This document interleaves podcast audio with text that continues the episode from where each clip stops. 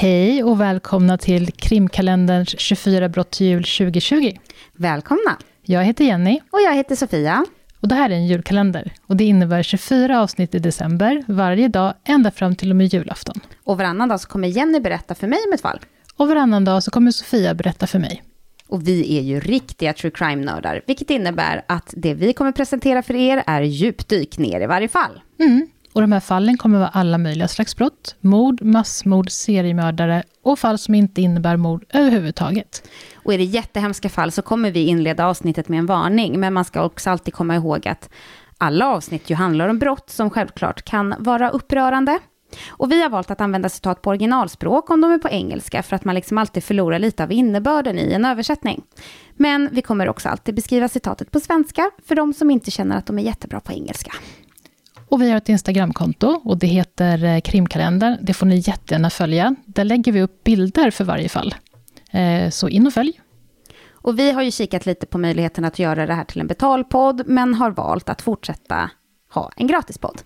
Men vill man stötta oss så får man jätte, jättegärna göra det. Och då kan man göra det på två sätt. Antingen så blir man en Patreon.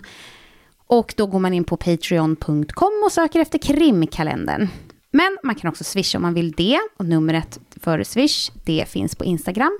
Och det är ju många bäckar små som gäller. Så Mm. att, eh, alltså, en liten slant eh, funkar jättebra. Och det är ju liksom tack vare er som har swishat tidigare som har möjliggjort att vi kan göra den här kalendern. Så vi vill också passa på att tacka så hjärtligt. Ja, tack så jättemycket. Det är därför vi sitter här idag och ska spela in. Ja. Ja. Och idag är det du som ska berätta för mig, Sofia. Mm. Det är det. Vad spännande. Ja, jag, jag gillar det här fallet. Ja, Ni förstår vad jag menar när jag säger så, trots att man pratar om brott och grejer. ja, Men jag kör igång då. ja gör det. Den 14 december 1941 så föds Reginald James Spears i Adelaide i Australien. Han kallas för Reg och det är det jag kommer kalla honom i resten Mm. av det här avsnittet.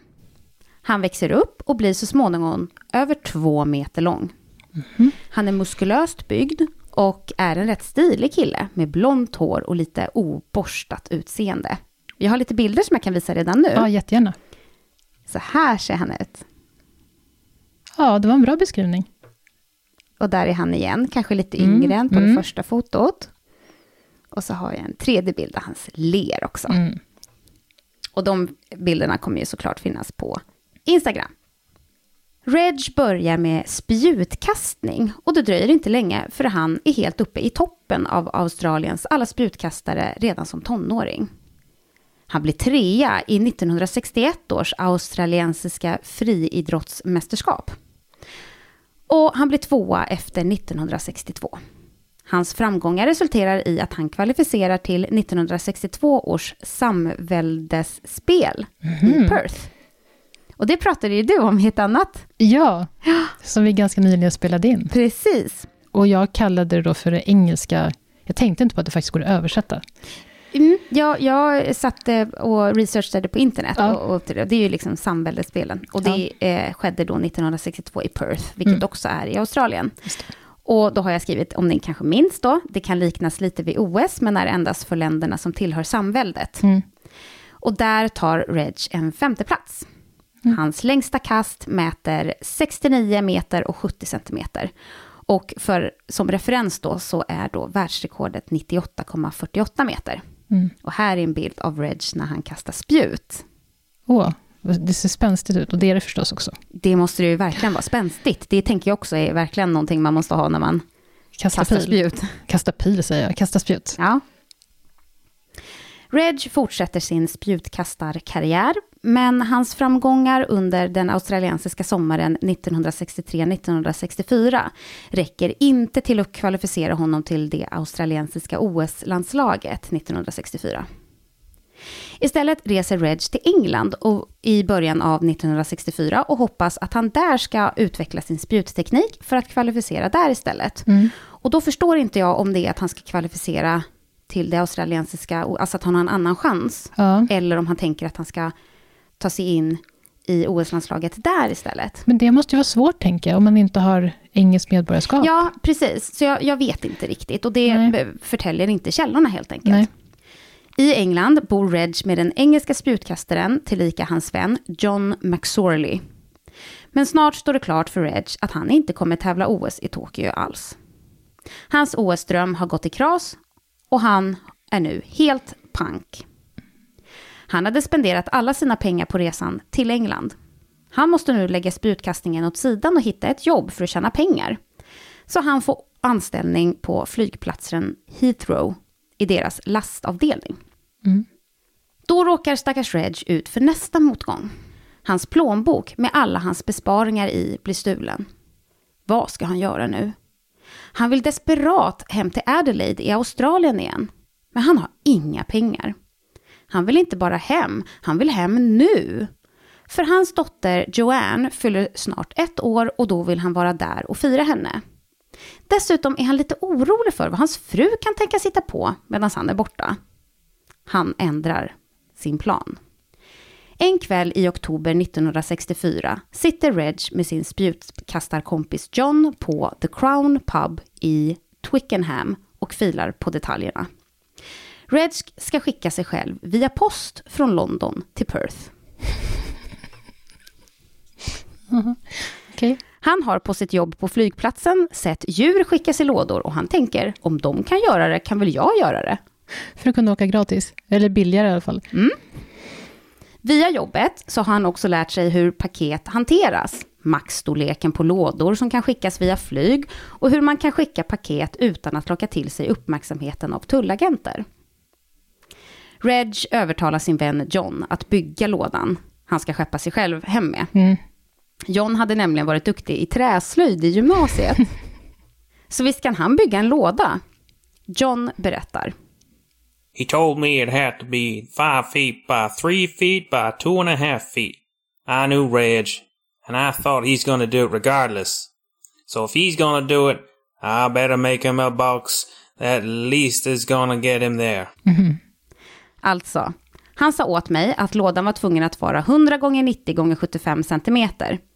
Jag kände Reg och jag tänkte att han kommer göra det oavsett. Så det är bäst att jag bygger en låda åt honom som duger.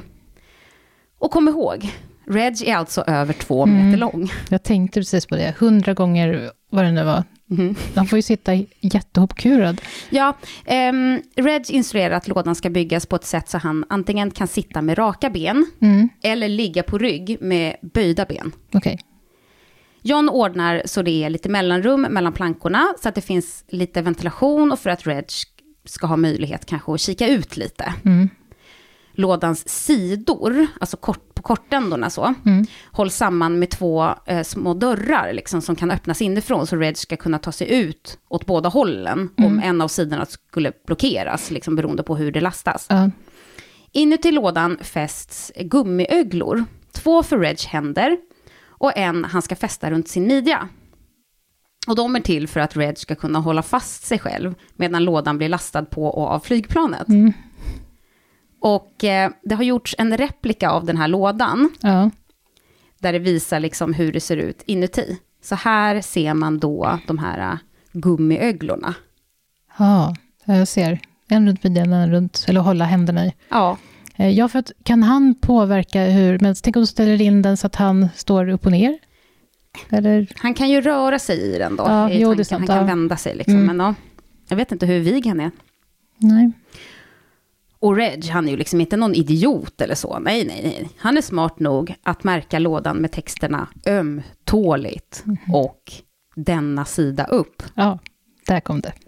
För att undvika misstanke att en människa är i lådan är den märkt med plastemulation.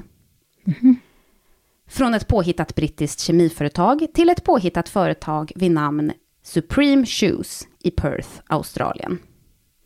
Till sist är allt redo för Regs resa. Kostnaden för att skicka sig själv i en stor låda som dessutom väger en hel del är dyrare än en standard passagerarbiljett. Nej, men varför?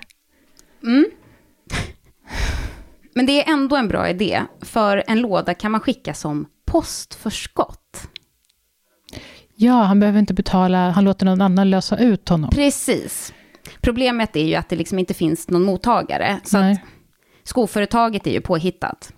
Men en Mr. Graham, inom citationstecken, står som mottagare och därmed betalare av lådan. Och planen är alltså att ingen skulle hitta någon Mr. Graham och därmed skulle resan bli gratis.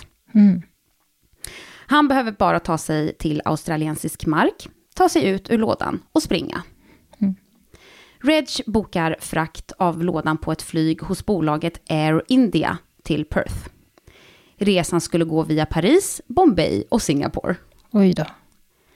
Och det spelar ju egentligen ingen roll om han hade liksom bokat ett flyg, ett direktflyg. Eh, om det skulle vara dyrare då, för han har ju ändå inte tänkt att betala något. Men Nej. det finns inte något direktflyg.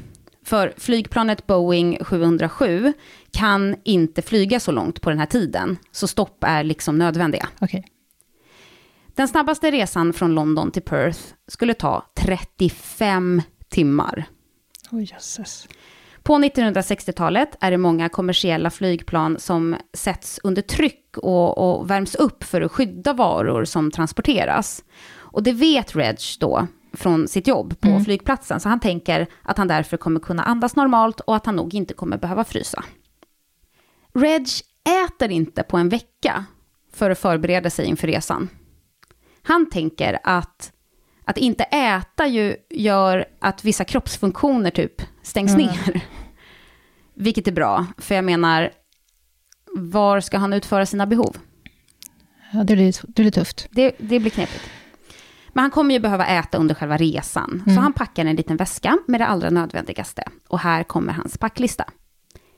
En ficklampa, två konservburkar med spaghetti, ett litet etui med en sked och en konservöppnare, ett paket kex, en chokladkaka, ett paket tuggummi, en flaska juice och en likadan flaska, men tom, för att kissa i. Mm. Och det första jag tänker på är att två likadana flaskor, de kan blandas ihop. Japp. Sen packar han en andra väska med följande prylar. Sitt pass, ett par jeans, sin träningsoverall från Team Australia, shorts, två t-shirts, underkläder, strumpor, sin finkostym, finskor, spjutkastarkängor och tallriksunderlägg smyckade med livgardister som han tänker ge till sin mamma. Åh, gulligt ändå. Klockan tre på eftermiddagen den 17 oktober 1964 knyter den 20-årige Reg sin stora väska till väggen i lådan och kryper själv in. Han säger senare. I just got in there and went, What was there to be frightened of? I'm not scared of the dark, so I just sat there. It's like when I travel now if I go overseas. There's the seat, just sit in it and go. Alltså på svenska. Jag bara klättrade in och åkte. Vad fanns det att vara rädd för? Jag är inte mörkrädd, så jag bara satt där. Det är som när jag flyger långa sträckor nu. Där är en stol, det är bara att sitta i den och åka. Reg kompis John och en annan kompis, så det är alltså fler än två som Ja. liksom accepterar att det här händer, skjutsar Reg och lådan till flygplatsen Heathrow och checkar in den. Självklart är Reg flyg försenat till nästa morgon på grund av dimmigt väder. Vem hade kunnat ana att det är dimma i England? Nej, precis. I lådan sitter nu Reg och kan inte göra någonting alls. För han kan ju inte riskera att göra sig till känna. Nej. Dessutom är lådor sällan informerade om förseningar. Så antagligen vet han liksom inte ens om den. Nej. Utan han bara sitter där. Reg blir förflyttad till en lagringsplats med gaffeltruck och staplad högt upp på en hög av bagage 4-5 meter över marken. Här tillbringar Reg sin första natt i lådan och försöker sova. Och tydligen är det svårt att sova i en låda med måtten 90 x 70 x 150 centimeter. Det är inte de exakta måtten, men jag kommer lägga upp en bild där eh, på Instagram med de exakta måtten. Jag kan, kan faktiskt visa dig. Så här eh, är då tanken att han, om han ligger på rygg så ligger han sådär. Mm, Med böjda ben över magen liksom. Alltså knäna når ju liksom upp till bröstkorgen. Ja, så det är ju inte alltså- som att de är lite böjda bara. Nej, vad stel man måste bli. Verkligen. Och trots att då planen var att han skulle kunna sitta med raka ben eller ligga med böjda ben så har inte det riktigt funkat. Så att han, han sitter väldigt, väldigt obekvämt. Mm. Vid ett tillfälle under natten så får Reg panik. Han tror att lagret han är i har fattat eld och han kan inte ta sig ut. Men sen inser han att det inte är rök han ser, utan dimma. Morgonen därpå lastas Regs låda ombord flygplanet för resans första etapp, till Paris. Reg passar på att ta sig ut ur lådan för att sträcka lite på benen, äter lite spaghetti och känner sen att han bara måste kissa. Han kissar i sin kissflaska, men känner då plötsligt att flygplanet börjar röra sig för att lyfta. Reg får panik igen och skyndar sig in i lådan igen och upptäcker för sent att han har lämnat kissflaskan utanför, ståendes ovanpå lådan. Med eller utan korken på. ja, det tänkte jag också. Väl i Paris så tror den franska flygplatspersonalen att flaskan lämnats där av deras kollegor i London för att spela dem ett spratt. De sa några hemska meningar om engelsmännen, minns Reg. Men de kopplar inte ihop flaskan med urin, med lådan den står på. Skönt, tänker Reg. Det hade han annars varit orolig över då. Mm. På resans andra etapp till Bombay äter Reg fyra rutor choklad och äter upp den första konservburken med spaghetti. Det är skönt att kunna ta sig ut ur lådan och röra lite på sig i lastutrymmet. Reg joggar runt bland labyrinten av bagage och gör armböj och sit-ups. Han behöver nu kissa igen, men har ju liksom ingen flaska till det längre. Så han använder den tomma konservburken som toalett och säkrar den sen med en utav tallriksunderläggen han har med sig till sin mamma och ett av gummibanden i lådan. Sen kryper han in i sin låda igen och sover lite. Medan flyget landar i Bombay försöker Reg hålla fast den urinfyllda konservburken mellan låren för att inte innehållet ska skvimpa ut. Men väl i Indien så kan personalen antingen inte engelska eller så bryr de sig inte. Hur som helst så placerar de lådan på asfalten med uppsidan neråt. Nej. Reg hänger nu och dinglar i gummibanden från lådans tak. Sen går lastpersonalen på lunchpaus. Nu får jag lite cellskräck. Mhm. Reg lyckas koppla loss Frej från spännbanden, Mm. så han sitter upprätt igen. Men med det problemet löst står han nu framför ett ännu större problem. Lådan står nu på asfalten på Bombays flygplats utan skydd från den gassande solen under dagens allra varmaste timmar. Snabbt har lådan förvandlats till en bastu och inom kort är Reg tvungen att ta av sig sina kläder som är alldeles blöta av svett. Efter två timmar är Reg nära på att vara totalt uttorkad och han börjar nu fundera på att ge upp. Han kan bara ana vilken medial uppmärksamhet det skulle innebära om en naken man plötsligt dyker upp ur en trälåda mitt bland bagaget på en flygplats i Bombay. Lådan står i den gassande solen i fyra timmar. Men till slut kommer ett fordon med personal som lastar Reds låda tillsammans med annat bagage ombord nästa flygplan som ska ta honom till nästa stopp på resan, Singapore. I England är nu klockan sju på kvällen den 19 oktober och Reg har varit i sin låda i 40 timmar. På rutten mellan Bombay och Singapore hamnar flyget i kraftig turbulens. Reds tar sig ut ur sin låda och märker då hur lådor och paket slängs runt i lastutrymmet. Han hör kaptenen försöka lugna passagerarna och säga att allt kommer gå bra. Och det gör det också. När flygplanet landar i Singapore är Reg fullständigt utmattad. Och irriterad och smutsig och han känner hur han inte mår speciellt bra mentalt. Nej. Det gör att resan från Singapore till Perth sker i lite av en dimma. Han har slut på juice och gör mycket oentusiastiskt slut på den sista konservburk spaghetti och han somnar med benen utstickande ur lådöppningen. Han längtar efter att bli fri från sin klaustrofobiska, självförvållande mardröm. När flygplanet landar i Perth låter lastpersonalens australiensiska dialekter som himmelriket i Reds öron. Han säger The accents. How could you miss? I'm on home soil. Amazing. Bloody wonderful. I've made it. I was grinning from ear to ear, but I wasn't going to let them know I was there. I've almost pulled the whole thing off. på svenska. Jag är Australien. Underbart. Jag klarade det. Jag log från öra till öra. Men jag skulle inte ge mig till känna än. Jag hade ju bara nästan nästan lyckats med min plan. Reg hade krupit in i lådan för 63 timmar sedan och rest 21 000 kilometer. Reg i lådan blir avlastad till en lagerhall och så snart Reg hör dörrarna stängas tar den sig ut ur lådan endast för att märka att lagerhallens dörrar är låsta med kedja och hänglås. Reg är törstig. Han letar runt bland de andra lådorna i lagerhallen och hittar till sin förtjusning öl. Gott! Reg öppnar en öl och tar en segerklunk. Sen börjar han se sig lite mer omkring och hittar lite verktyg som han sen kunde använda för att klippa kedjan. Mm. Han ser till att det inte syns tydligt liksom, att det är någon som har varit där, Nej. utan hänger liksom tillbaka kedjan efter sig. Sen går han därifrån och lämnar efter sig en postförskottskostnad på 1000 pund. Han smyger sig fram mellan lagerhus mot flygplatsens terminaler. Han sluter sig till en grupp passagerare från ett annat flygplan som nyligen landat. Han går genom säkerhetskontrollen som en vanlig resenär, visar sitt pass och promenerar ut ur flygplatsen.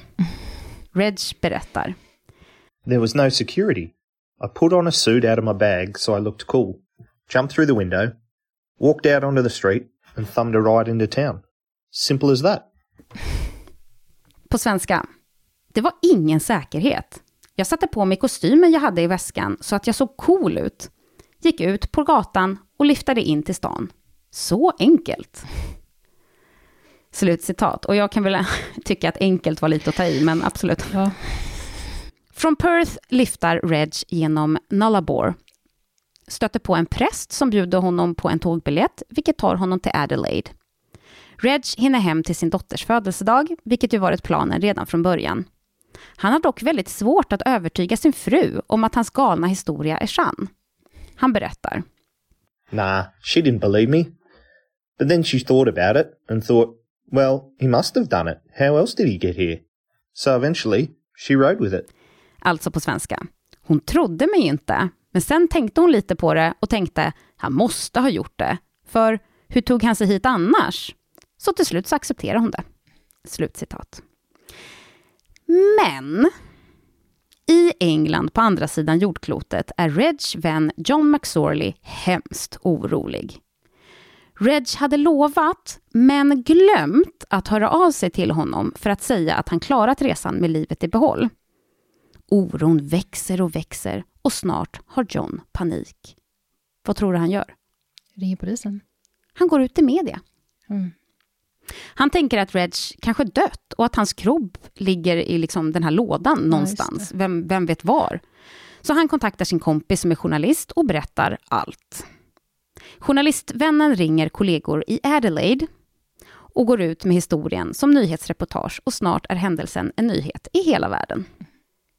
Reg blir snabbt en hjälte i sitt eget land. Om mediaövervakningen så säger Reg så här. I'd never seen anything like it. Scared the hell out of me mum. The whole street blocked with media. And it went on for weeks. It was pretty wild. Alltså, jag har aldrig sett något liknande. Det skrämde skiten ur min mamma när hela gatan flockades av media. Och det fortsatte i veckor. Det var vilt. Slutcitat.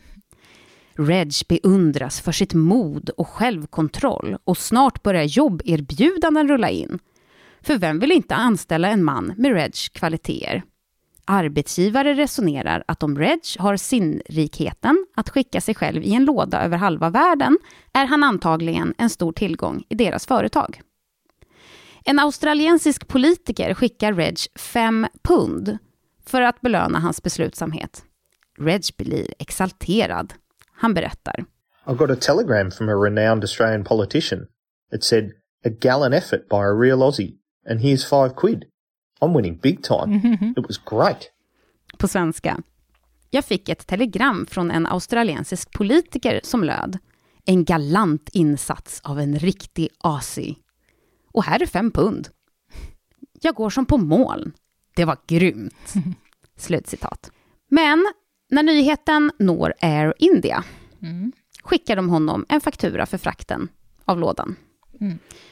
Det visar sig dock inte vara ett speciellt smart drag av resebolaget ur en PR-synvinkel. För Reg är ju nu en hjälte i Australien. Invånarna blir så upprörda och till slut river flygbolaget fakturan. Så han reste faktiskt gratis. Frågan är om det var värt det. Och här finns ett foto av liksom den riktiga lådan. Den andra var ju eh, en replika då. Mm. Men det är en man som står bredvid. Så där kan man också få man ett litet hum om typ hur stor den är. Ja, den är ju inte stor. Nej, Och dessutom, han var över två meter lång. Nej det är helt otroligt alltså. Störtgalet. Mm. 1965 är Brian Robson en tonåring som reser runt i Australien när han plötsligt får en desperat hemlängtan. Han vill hem till London. Han har jobbat tio månader som buss och tågkonduktör vid The Victorian Railways i Melbourne och har helt enkelt fått nog. Han hör talas om Reds historia och bestämmer sig för att göra samma sak. Men i motsatt riktning. Mm, det ante mig. Ja, Han skaffar sig en låda. Den är mindre än Reg varit och i den lägger han en stor resväska och två kuddar. Tre av Brians brittiska vänner hjälper till genom att spika igen lådan efter att han har klättrat in i den. ja. usch då. Han har alltså ingen möjlighet att ta sig ur sen liksom, under resans gång. Planen är att han ska vänta tills han har landat i London och sen ta sig ut med hjälp av hovtång, som han har då i, i sitt bagage. Mm. Man skulle kunna säga att Reds galna plan nästan låter bra i jämförelse. Ja, Medan Brians låda flyttas runt under resan så är han ofta tvungen att stå på huvudet och han svimmar gång på gång. Jag vet inte riktigt vad han har gjort för fel. Han kanske inte hade packat ner sin kostym. kan vara. Förlåt, jag kunde inte låta bli. Eller alternativt skriva denna sida upp på. Tyvärr så kommer Brian tillbringa mycket längre tid än de planerade sex timmarna i lådan för hans del. Mm. Hans flygresa omdirigeras och det slutar med att Brian efter 92 timmar jösses. hamnar i Los Angeles i Kalifornien i USA. En anställd på flygplatsen där upptäcker Brian då han ser att någon lyser med en ficklampa från en låda och hör hur någon knackar inifrån den. Hade inte Brian blivit upptäckt så hade han lastats på ett flygplan som skulle flyga över den arktiska cirkeln. Och han hade garanterat frusit ihjäl. Planen hade varit att ta sig från Melbourne till Sydney och sen med direktflyg därifrån till London. Men då flyg nummer två var överbokat sitter Brian upp och ner på asfalten i flygplatsen i 22 timmar innan hans låda lastas på ett flygplan till Los Angeles. Men till skillnad från Reg som sitter i gassande sol sitter Brian alltså på huvudet. Har fruktansvärd smärta, har svårt att andas, svimmar gång på gång. Det var ganska läskigt, säger han. Ja, det tror jag det. Han hade bara fem deciliter vatten och några kex att leva på. Men han hann bara dricka två klunkar av vattnet, men lyckas på något vis sen spela ut resten. Men, Men man undrar, har han en flaska eller har han en kopp med sig? Liksom? Ja. Brian grips och blir tagen till häktesavdelningen i sjukhuset Los Angeles County General Hospital. Dagen efter ställs han inför domstol och pratar med reportrar sittandes i en rullstol. Hans ben och armar är synligt skadade med små sår och blåmärken. Han blir sen satt på ett flyg till London efter att ha blivit deporterad från USA. Precis innan han boardade flygplanet springer en flygplatsanställd ikapp honom och ger honom hans skor som han tydligen hade lämnat i lådan. Brian blir inte behandlad som en hjälte i Australien. En liberal parlamentsledamot i Victoria kallar Brian för värdelös och tycker att Brian ska bli åtalad. stackars Brian. Ja, fy. Hemma i London säger Brian att han planerar att betala tillbaka kostnaden för frakten av lådan. Och även här har jag lite bilder, ska vi se. Här är då en, eh, en karta där man dels kan se Reds rutt Mm. och där man också kan se den rutt som eh, Brian tog. Så där ser Ja, du ju hans. Ja, ja. Paris, Bombay och Singapore. Och, så. Mm. Mm.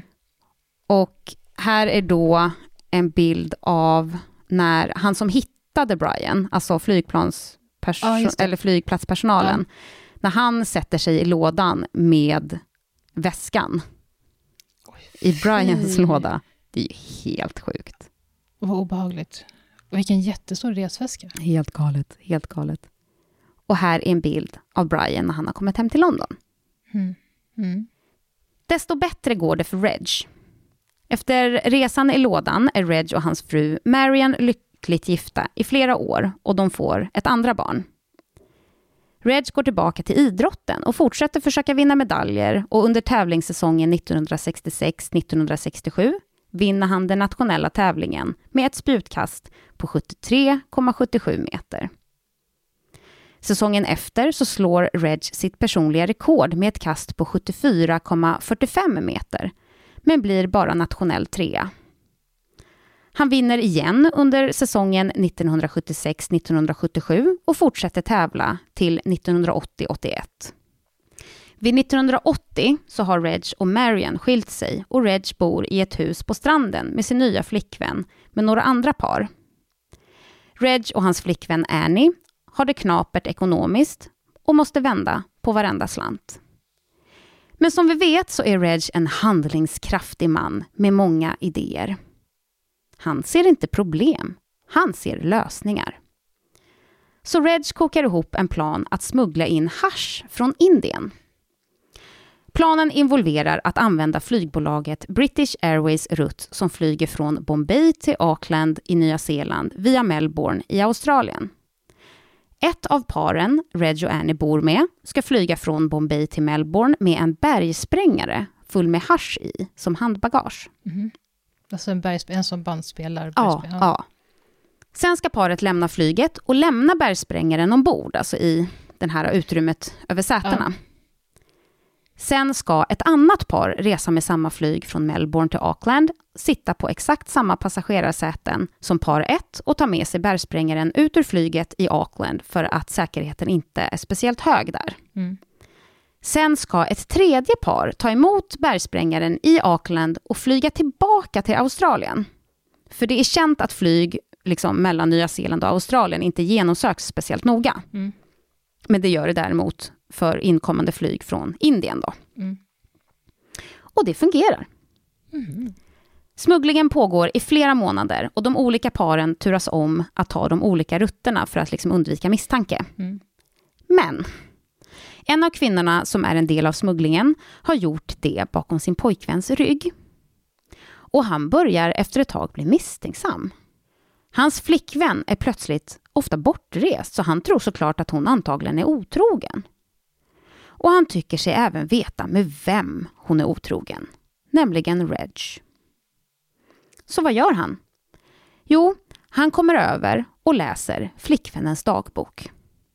I den läser han anteckningar om flygrutter och stolsnummer och den informationen lämnar han till polisen. Mm. 1981 blir smuggelgänget åtalade för att ha importerat 40 kilo hash till ett värde av 1,2 miljoner australiensiska dollar. Alla går fria mot att betala borgen. Reg och Annie och en annan medlem i smuggelgänget bestämmer sig för att de inte tänker hamna i fängelse. Och då gör de vad de vet bäst. De vänder sig till mannen med idéerna, nämligen Reg. Idén Reg har nu går ut på att skaffa falska pass. Eller, de ska vara, det ska liksom vara äkta pass, men i andras namn. Mm. Så planen är att begära ut pass i vänners namn som de vet typ aldrig reser. Mm. Trion agerar som varandras referenser och intygar att personen som är i färd med att begära ut ett pass är den person som de liksom utger sig för att vara. De sitter och väntar vid telefonen i tre dagar på att myndigheten som ger ut pass ska ringa och när de gör det så går det helt enligt planen och alla får sina pass. Under de nya namnen Bruce Pennington och Sonja Priestley flyger Reg och Annie och den tredje personen ut ur landet bara några dagar innan deras rättegång skulle dra igång. De andra inblandade i smugglingen blir ställda inför rätta och får mellan 6 och 14 års fängelse. De tre flyktingarna beger sig till Singapore och sen Bombay. Men nu har de ont om pengar och är i ett land de inte känner till. Eller alltså, Reg har ju varit där förut, men i en låda. Ja. Mm. Ja. Så vad gör de? De vänder sig till mannen med idéer igen. Reg har nu en plan tillsammans med en man från USA vid namn Kurt Danson. Vad den planen går ut på vet jag inte, men den mottogs hur som helst inte speciellt väl av Annie och den här tredje personen. Och jag vet inte om det är en man eller kvinna, det är därför jag säger så. Jag har inget namn på den heller. Eh, källorna säger inte det. Eh, Så Annie och den här tredje personen backar ur och ger sig av. Så trion är nu splittrad. Med den planen kasserad är Reds plan att istället ta sig till Cochin, vet inte hur det uttalas, men det är i alla fall en hamnstad söder om Bombay, där ett fartyg snart skulle lämna hamnen mot Australien. Han och Kurt ska sen dyka ner under fartyget, mitt i natten, och fästa en metalllåda på skrovet fylld med hasch. Någon av Regs knarkkontakter kan sen åka och hämta lådan när fartygen nått Australien. Och det ska lösa Regs pengaproblem. Ja, vad ska man säga? Jenny sitter här och bara skakar på huvudet. Men utöver pengaproblemet så stöter Reg och Kurt på ett annat problem. Väl framme vid fartyget och väl nere i vattnet så lyckas de inte fästa metalllådan på skrovet. De lyckas inte ens få ner metalllådan under vattnet ens. För den är vattentät och därmed full av luft och flyter. De försöker och försöker, men sanningen stirrar dem i vitögat. Luft sjunker inte. Och plötsligt blir Reg och Kurt upplockade ur vattnet av en båt full av polismän. Men de är inte gripna. Är de bara räddade? Ja, det visar sig nämligen att precis alla polismän är störtfulla. De tror att Reg och Kurt är turister som gått vilse och på något sätt hamnat i vattnet med en metalllåda precis intill ett fraktfartyg. Alltså, då är man full, då är Ja, verkligen. Polismännen frågar inte ens om metalllådan som de båda männen krampaktigt håller tag i, utan hjälper dem bara upp i vattnet. Men hotellchefen på hotellet som Reg och Kurt bor på tycker att något verkar vara skumt med de båda männen som kliver in i hotellfoajén alldeles dyngsura. Så han ringer till polisen. Antagligen inte samma poliser då, som Nej. männen i båten. Polisen hämtar in Reg och Kurt och tror genast att Kurt är en amerikansk spion. Av någon anledning skrämmer den anklagelsen Kurt mer än att bli kallad för knarksmugglare, så han berättar genast allt. Polisen tar sig till hotellet där de hittar 12 kilo hasch i Regs rum. Reg och Annie, även kallade Bruce och Sonja, hamnar i två olika häkten i Bombay. För de fattar ju att de går i lag. Liksom. Mm, okej. Mm. Reg sitter här i sex månader. Det visar sig att Reg är en fantastisk fånge. Alla älskar honom, både fångar och vakter. Trots den långa väntan på rättegång och den dåliga fängelsemiljön organiserar han sportevent och tar sig an sjuka fångar eller nyinkomna. Han blir känd efter att ha vunnit en armbrytartävling mot en helt massiv medfånge. Till sist släpps Reg fri mot borgen 1983. Var får han pengar från till borgen, frågar du dig kanske? Jo, det är pengar som Annie tjänat genom att sälja hasch på gatan. Men jaha, så hon är fri? Hon kom tydligen ut innan honom då och Ja. började sälja hasch på gatan, Mm. tjänar ihop pengar så att de kan betala borgen. Och ute mot borgen och i väntan på rättegång för att försöka smuggla droger fortsätter Reg och Annie att tjäna pengar genom att sälja droger. Men Reg, han har en plan. Han har alltid en plan. Han har alltid en plan. Med pengarna de tjänar på att sälja droger ska de nu fly ut ur jurisdiktionen. Och det gör de också. De tar sig till Goa i södra Indien och tar sig snabbt in i droghandel även här. De skaffar sig ett trevligt boende på en strand där de bor de nästkommande månaderna. Men båda deras äkta och falska personas är efterlysta i olika delar av världen och deras falska passfoton pryder snart framsidan på en indisk nyhetstidning. Det visar sig att de indiska myndigheterna inte tänkt låta Reg och Annie komma undan så lätt. Mannen med idéerna, Reg, fixar nya falska pass och paret flyr till Afrika. Här påstår sig Reg vara fransman vid namn, okej, nu kommer det, Patrick Claude Albert Ledoux. Suveränt. Låter det franskt? Mm, Väldigt franskt. Och Annie är nyzeeländare vid namn Annette Joyce Chamberlain. De reser från Kenya till Sydafrika. I Zambia så blir de kidnappade av en afrikansk milis, men blir frisläppta så snart kidnapparna förstår att paret inte har några pengar. Sen möter de en man som berättar för dem om en fantastisk affärsmöjlighet i Sri Lanka. Och sen så går det lite tid, yadi yadi, och i slutet av 1984 så bor Reg och Annie i en takvåningssvit i Colombo, Sri Lanka. Det har nämligen gått bra för Regs affärsverksamhet att bedriva handel av heroin mellan Sri Lanka och Amsterdam. De använder sig av samma gamla bergsprängartrick. Det är ju trots allt en genialisk plan. Det var ju liksom inte att idén var dålig som det inte fungerade sist. Det var ju på grund av den där pojkvännen. Men igen åker de fast. I någon slags gentlemannagest så mutar Reg den lokala polisen för att Annie ska gå fri, vilket hon gör och sen försvinner. Lika bra går det inte för Reg. Han åtalas för att ha försökt smuggla 1,149 kilo heroin och tillbringar två år i häkte i Sri Lanka. Fängelset är alldeles fruktansvärt med råttor överallt och vakter som säljer fångars mat till högstbjudande. Men. Många är sjuka och det finns ingen tillgång till sjukvård. Men Reg gör som han oftast gör och gör det bästa av situationen. Han arrangerar cricketmatcher, lär ut engelska till medfångar och startar till och med en musikalensemble som sätter upp en föreställning. Wow, alltså man kan ju bara tycka om honom, eller? Det går ju nästan inte att låta bli. Men Nej. det är verkligen de här två sidorna av där man bara tycker att han är skitskön. Ja. Och sen den här andra sidan, han smugglar knark. Ja. Och, ja. Ibland agerar Reg som att han är spritt språngande galen för att göra vakterna rädda och få igenom sin vilja och bli lite privilegierad. Det händer att han stagar längs med korridoren utan en enda tråd kläder på kroppen till sina medfångars hurrarop och skratt. Och under allt detta så är det fortfarande ingen som känner till Regs riktiga namn. Alla tror alltså att Reg fortfarande heter Patrick och kommer från Frankrike. En dag kommer en man från det franska konsultatet för att hälsa på denne Patrick och se hur han mår. Reg säger slumpmässiga franska ord. Kan det inte vara franska ens? Nej. Vad dumt att välja att man ska låtsas vara en fransman. Men jag, jag ser det framför mig, vad sitter han och säger? Ah oui, baguette. alltså, det är typ de franska ord jag vet. Ja. Je m'appelle. Mm.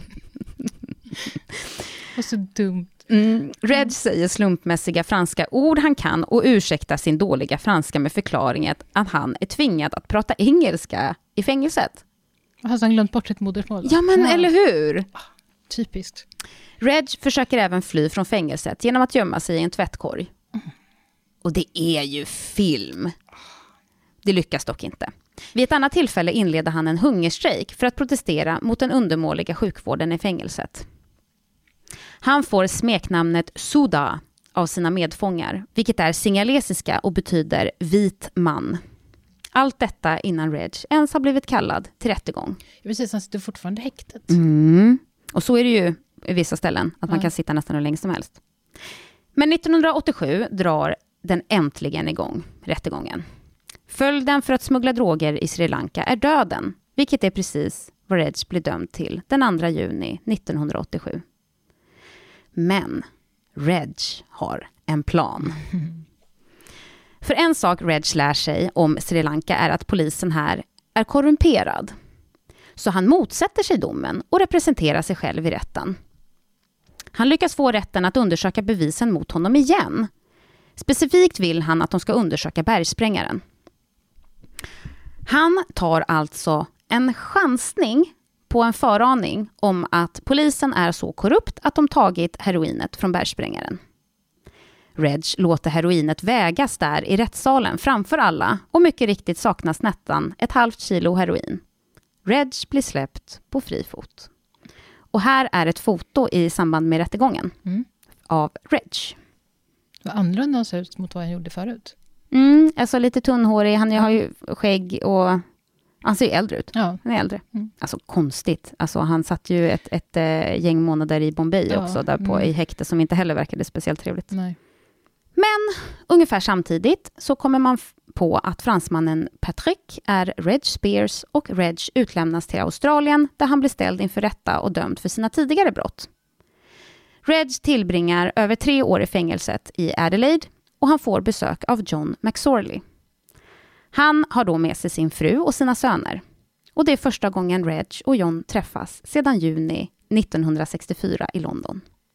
Just det, det har gått 20 år. Mm. Mer än 20 år. Ja. Julie och Marcus McSorley, vilket är Johns fru och son, ger ut en bok 2014 vid namn Out of the box, the highs and lows of a champion smuggler. Alltså, ute ur lådan, topparna och dalarna för en mästersmugglare. Och det är min egen översättning, jag vet inte om den är översatt till svenska, jag har i alla fall inte hittat det. Nej. 1994, i Bonn i Tyskland, går Annie in i den australiensiska ambassaden. Hon utlämnas till Australien och får endast sex månaders fängelsestraff på grund av en psykolograpport som säger att hennes brott var ett resultat av citat förälskelse som gränsar till besatthet av Reg Spears. 2011 blir Regs andra dotter Jane, då 44 år gammal, fängslad i sex år för framställning och försäljning av metamfetamin. Hon hade låtit sin pojkvän förvandla hennes hem till ett laboratorium 2009 där de framkallade 1,2 kilo metamfetamin till ett värde mellan 200 och 600 000 dollar. 2012 är Reg 70 år och blir då, tillsammans med sin flickvän Caitlin Disney, 54 år, gripna för att vara misstänkta för att odla och sälja en kommersiell mängd cannabis samt för innehav av en revolver. Vid rätten i Adelaide ber paret att deras borgen ska sänkas så att de kan åka på en redan planerad semester. Ja, det är klart Man bara nej, nej, nej, nej, nej. Nej, har ni, vet ni vem den här killen är? Han sätter sig i en låda och drar, kom igen. Åklagare opponerar sig med stor risk för rymning som argument. Regs advokat säger att paret är berättigade sin utlandsresa. Den är ju, inte, den är ju utomlands dessutom, liksom, resan. För den är redan betald och planerad sedan länge. Men, Magistrat Alfio Grasso beviljar Reg och Caitlins önskemål om sänkt borgen och låter dem åka. Han säger att de har ju aldrig tidigare låtit bli att infinna sig inför domstol. mm, va? Alltså kort minne, jag, alltså, Ja. ingen aning. Vad tror du händer? Ja, de flyr. Eller de kommer inte tillbaka kanske snarare. Eller? I januari 2013 återvänder Reg och Caitlin till domstolen efter sin semester. Mm. Åtalet läggs ner på grund av brist på bevis. Reg lever fortfarande, är 78 år och bor i Adelaide. Och som avslutning kan jag informera om att allt bagage undersöks innan det lastas på flygplan idag. Det var det värsta. Vilken resa. Bokstavligt talat. Jag har ett, ett lite mer samtida foto också Ja. av Reg. Där. Alltså han, han ser ju stilig ut. Är han, är han 70 år där? Äh, ja, jag tror att han är Mm. 70 här, så det är nog inte liksom från i år. Nej, Men, men, han ser, ja, han ser ju 70. pigg och glad ut. Ja, alltså jättehärligt leende. Ja, verkligen. Shit vad han har varit med om. Positiv och... Jag la, nu, det jag visar för Jenny nu är liksom ett collage som jag har gjort av två foton. Och det syns att det är samma man. Mm. Det är exakt samma Verkligen. leende, trots att det säkert är liksom, vad vet jag, 30 år, 50 år emellan. Ja. Ja. Och det var det jag hade Åh. att berätta om idag. Tack snälla Sofia. Vilken, vilken historia. Att man inte hört talas om det där. Det är så Helt galet. bara delen när han flög i lådan, bara den var ju liksom ett manus. Ja, ja. Och, och det är ju också ett brott, det han gör där. Ja, visst. Egentligen. Ja. Och sen så Ja. blir han knarksmugglare. Det är väl inte heller ett brott som vi har tagit upp i... Mm, Nej, det har vi inte gjort va? Nej, jag tror inte det. Och den där stackars killen som ville göra samma sak. Ja, Brian, ja. Mm. Men, Men in på Instagram, ni måste ju se de här bilderna, det Ja. förstår ni ju. verkligen, de var väl värda och de ger ju ett extra djup till berättelsen. Ja, Liksom. tid, ja. Ja, jag, jag är nästan helt stum. Eh, och har tänd, det här känns som ett fall som man, om man bortser från knarksmugglingen, som man faktiskt kan skratta lite åt. ja, och det är ju skönt att få göra det Mm. ibland. Ehm, det, är- det är ju hemskt, alltså knark är ju något av det, liksom, som verkligen kan driva människor till hemskheter Absolut. och, och ner i fördärvet Mm. för den delen. Men, men det, det är ju som du säger ändå, med tanke på vad det är för podd och vad liksom andra fall som vi tar upp, så Mm. är det lite skönt på något vis att det här blir lite mer lättsamt. Och Ja. hela lådhistorien är ju liksom... Han skadar ju ingen egentligen, Nej. kan man väl tycka, förutom sig själv och det här flygbolaget då Mm. som... Ja. Men Ja, och så när man till slut vet att det som kommer komma nästa mening är att men Reg har en plan. I, eh, I källan som, som, eller källorna, jag har ju använt eh, ett, ett helt gäng, men eh, källorna så står det ofta så här eh, att Reg, the idea man, liksom, Mhm. att han är idémannen. Det, det klingar ju inte fullt lika bra på svenska, men, Nej, men eh, jag tror att både Kurt Danson och den här Annie egentligen heter någonting annat. okej. Så att, eh, men Reg Spears Mm. eh, är, är ju hans riktiga namn. Han Ja. är ju nästan en offentlig person, tänkte jag säga. Ja. Så, men, ja. Blir sugen på att läsa den här boken, tänker jag? Kolla upp den. Ja, ja, jag lägger upp bild Ja, på den på perfekt. Instagram också. Den verkar ju intressant, men jag, jag blev lite så här, för först så hörde jag att det var så här, ja men någon son hade skrivit en bok, och då tänker man att det kanske är Reds Mm. son. Nu har han ju två döttrar då, så det funkar ju inte. Men att så här, John McSorleys son liksom. Ja. Jag vet inte om det är utifrån eh, liksom hans perspektiv då. Kanske. Ja, Ja. jag vet inte. Ja, den, mm, vore, ja. ju, den eh, vore ju spännande att läsa. Ja. Jag såg, när jag letade efter bilder då, så såg Ja. jag att den finns på en svensk eh, bokhemsida. Så man kan beställa den där. Ja. För ibland så blir det ju så här att man köper en bok och så blir det massa frakt då. Ja. Mhm, men den finns Det kanske får bli min jullovsläsning. Mm. Men eh, tack snälla Sofia för den här berättelsen. Det var Tack superspännande. själv.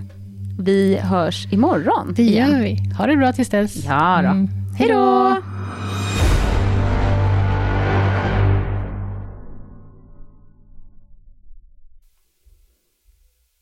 Alltså varför har inte alla hört om det här fallet? Alltså hur hittar du de här?